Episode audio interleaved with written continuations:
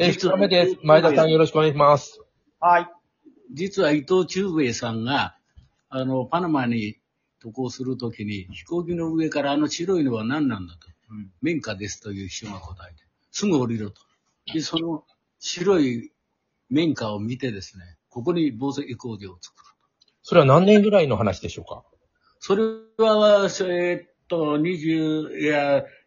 何年でした？っけ ?40 何年でしたね。あはいはい。うん。せんはい。昭昭和何40何年ってことですよね。そうですそうですよね。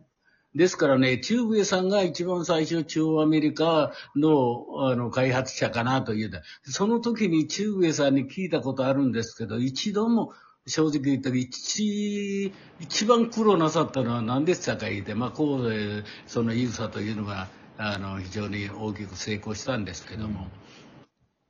とにかく当時、女工さんと言いますかね、糸繰りをする、お嬢さんたちが16人の方が、これが中央アメリカに行ってくれないかというのをね、まあ北陸あるいは東北のあの実家まで行ってですね、中上さんがここでもう、ね、なんとか助けてくれという形でね、その、そらそうですよ、お嬢さんに、あのね、二十歳前後のお嬢さんにさ、中央アメリカ行ってくれない遠いですからそれはなかか。今でも遠いですからね。さあと遠いし、そんなん話されるわけないけど、もう一生懸命ね、中上さんがね、一番難しかったいうことをおっしゃいましたけど、うん。まあそのおかげでですね、ちょうどサルバドールの女性もですね、それで一つの、あの、手工芸を勉強してですね、で、当時はガッタンをやる、あれ自動の云々じゃなかったですのでね。で、まあそれがユーサというね、有名な、あの、初めての会社で、そこで作ったものがアメリカへ輸出されるという、そういうところから日本とのつながりがうんそれあの、服とか、帽子とか。帽子とか。あ。はいだからそういうので、日本の麺いうか、ね、それが一番最初ですがね。うんまあ漁業もね、いろいろあったんですけど、漁業はまだね、当時、あの中南米までね、行くね、船とかいろんなね、漁業のそういう問題は後回しになってたんですそれはでもね、伊藤忠兵衛さんだからできた事業かなとは、今はじゃあ、って思いますね。うんその先先見の明があったのかどうか、伊藤忠はすごい勢いで。そうですよねうん。当時はせ繊維、繊維繊維の伊藤忠ってことですよでね。クレアクレア宝石というね、うんそれがメインでしたのでね。で、あとは東洋宝石になって、うんまあ、先駆者の目と言いますかね、うんその人たちの苦労が、まあ今も思い浮かべられますけどね。もう飛行機の上からあの白いのは何だから始まって面白いですね。面白い話だ。そういうところのね、あの、先見ということを考えるよりも直感でしょうかね、私から見ましたら。だから、そ中上さんいうか、今の伊藤忠商事というのも、やっぱり直感でね、うん。中上さん動かれたかなといううん気はしない。まあ、それは財界の時に、うんまた中上さんを取り巻くいろんな、あの、財界の方々のお話ができたらとは思いますね。あの、他にも、いろんな戦後の財界の方とのお付き合い、たくさんあったと思うんですけどね。はい。あの前伺った時、瀬島隆三さんとも、あの、そうですね。あの、瀬島さんはね、やっぱり元軍人でしょ？うん。だから皆さんがお話しなさんのは、陸地関係の人とか、元陸軍だったとか、そういう人たちが多いんですけど、瀬島さんが途中へね、なぜはやあの、はい入れたんですか？いう質問はしました。うんそしてそれはやっぱり、あの、防衛庁の、あの、調達ね、それでやらない限りは商社としては認められないという、そういう話も聞いたね。で私自身は、あの、商社というのはもう当時の日本の最前線でしたからね、三菱商事から三井物産ですね。全世界に全部あの回ってました、え当時はみんな海外行く言うたら商社が商社に入りたかった。そしたらみんな親ねあの海外行けるんだいうことで。大体途中のアメリカにあの赴任された方がねほとんど帰ってきてね全部その人たちが糸地を支えたというのはね今はまだ生きるねあの生きていらっしゃる方も随分いらっしゃいますけど、やっぱり糸地のねそういうそういう創立者のそういうあれが入ってるんじゃないですかね。山崎豊子さんの小説、えタイトル忘れましたけど、軍人が勝者に入って、いろんな作戦立ててっていうようなことが、うんそういう小説ありますよね。やっぱりそういう空気感っていうのが日本にあったんだこれ。はもうね、一期というか、あのー無法地帯のね、そうですね。あの、小説にもね、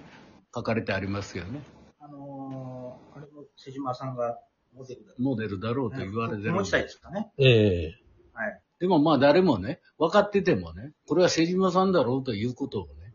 言わないでしょ。うん。まあ、我々は言ってましたけどね。ね。だからこれはね、あの、瀬島さんもね、私も、あらゆるね、ところから見てますけども、あのーやっぱり軍人がね、一つのね、あの、商社に入ってね、ね、脱腕振るう言うけど、みんなは軍人じゃない人たちはね、軍人を見る目がね、全然違ったんですよね。まあ、例えば中曽根総理なんかも、最後の単元と言いますかね。やっぱり、あのー短期学生ね、あれの単元という現役のね、なってたでしょ。うん、勝利さんだったかなんかそんな感じだしね。はい。はい。そのグループあたりがね、結構やっぱり生きの、まだ戦後、ね、軍というものと少年という形がね、私はまだと、まだあの、あれができてなかったような気もしますよ。でそういうので、そうですね。うん。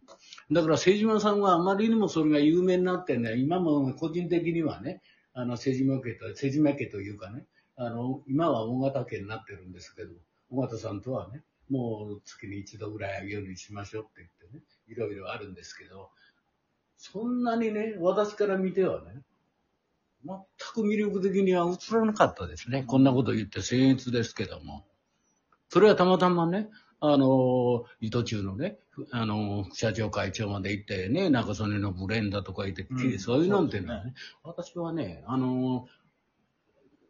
砺波中学、富山県の砺波中学の瀬島さん出身なんですが、ね、そこの、要するに、瀬島さんのね、先輩である河合幸太郎という横浜のね、あの本屋さんのね、その、この河合さんから聞いた、あれ、除籍だよ、言ってね、非常に乱暴におっしゃったことを覚えてますね。あ、そうなんですか。うん。ああいう外さらしはいらないとか言ってね、これも非常に、あの、ひどい言葉ですけど、そそのまんま、あの、聞きましたけどね。だから、瀬島さんは、私は墓場へ全部持っていかれましたねっていうのしか言いようがないんですけど、どんなに力があっていうよりも、やっぱり軍人が普通の民間企業に入ってね、どういう振る舞いというか、周りの人間がみんな見る目が全然違いますよ。そら鉄砲を撃ってね、それはもうね、あの、なん、まあ、あの、総参謀長ですからね、何百、ね、えー、人、あるいは何万人という人間をね、采配できるいうのはね、それは民間人ではできないですよ。だからそこのところが私はね、瀬島さんのね、もう、はっきりおっしゃったらよかったねというのは今もね、その大竹と話するときにはね、そうですよね思いますよ。うん。私はもうそういうのっていうのは日本の場合は墓場へ持っていくとかいう言葉がね年寄ってきたらあるじゃないですか。何も残さないでいてね、そしたら民間の人がね書いた日記とかねそっちの方をねはるか信用しますよ、まあ、あの僕も編集やってる時に瀬島さんとあの当時あのいた辺見淳さんとねかあの角川の一番下の作,、まあ、作家方ですけど対談していただいたことがあるんですけどね。やっぱりその、まあ、もちろんそういう世間で言われてるようなあの疑問に思われてるような、まあ、いわゆるスパイ説みたいなことは当然お聞きはできないんですけどね。そういった話は一切なしであの対談していただいて。で私はねあの迫水久常さんという鹿児島出身の代議士が、はい。戦後。であの人のね歴史いうのはまあ結構自分なりにねまとめて書いてるんですけど、やっぱり一種の怪物でしたね。うん。でその要するに迫水久常さんが岡田圭佑の、え婿養子ですからでその時に松尾伝道というのがね身代わりになったんですね、岡田さんの岡田圭佑の。でその布団をかぶったものは若い証拠たちはわからないから顔がなし写真でしか見たことはで上から布団の上から全部で自殺にしたというのが有名な2.26事件の。2.26でその時に迫水久常さんがね慌ててね岡田首相をあの、女女中部屋さんといいますか、女性の部屋に入れて、押し入れに。で、その前で、こうやって女中さんがふね、震えながらやってんのを、その、あの、兵隊さんが見,、ね、見過ごして、で、出て行って、で、その後、迫水久常さんが、あの、老害が一人いるんだと。だから気をつけると。肺病ですね。うん。その時に、は坂口久常さんが口にですね、あの、岡田市長の口にやって、で、聖路加病院まで行ったんですね。うん車に乗せて。うんで、その時には第一声が昭和天皇にですね、生きております。これをなさったのは坂口久常です。だからそういう意味ではね、瀬島隆道さんの、ね、つながりで今お話ししてるのは、松尾伝道さんの娘さんを瀬島さんがお嫁さんになさったんです。うーん。なるほど。そこのつながりがね、226からのつながりつながりなんです。だから誰もねうん、そりゃもう軍の中でもね、えーやっぱり、ちょっと見うん見ますよね、そういう、あれは。で、私もね、中南米のそういうね、誘拐事件だとかいろんなのに遭遇したこともありますよ。あるいはその内戦というのが11年続いたというね、そういうような中でこう見てきましてね、やっぱり軍人とね、一般の人のね、頭脳っていうのはね、はるかな乖離があるという、それを実感してますね。だから軍人さんに対するね、そういう誹謗中傷は一切しませんけども、そんなこと言ったら大変でしょ？どっちかっていうと僕はあの、瀬島隆夫さんはその陸大で図抜けて優秀だったので、出世が早かったっていうストーリー聞いてるんですけど、どっちかっていうとその先生が言う226の、そこまで遡るんです。そこまで使うってことですね。そしたらやっぱり縦社会というのはね、必ず先輩がいてね、こうだ、ああだいうこと、ああと5秒です。また3日目やりましょう。すいません。はいはい。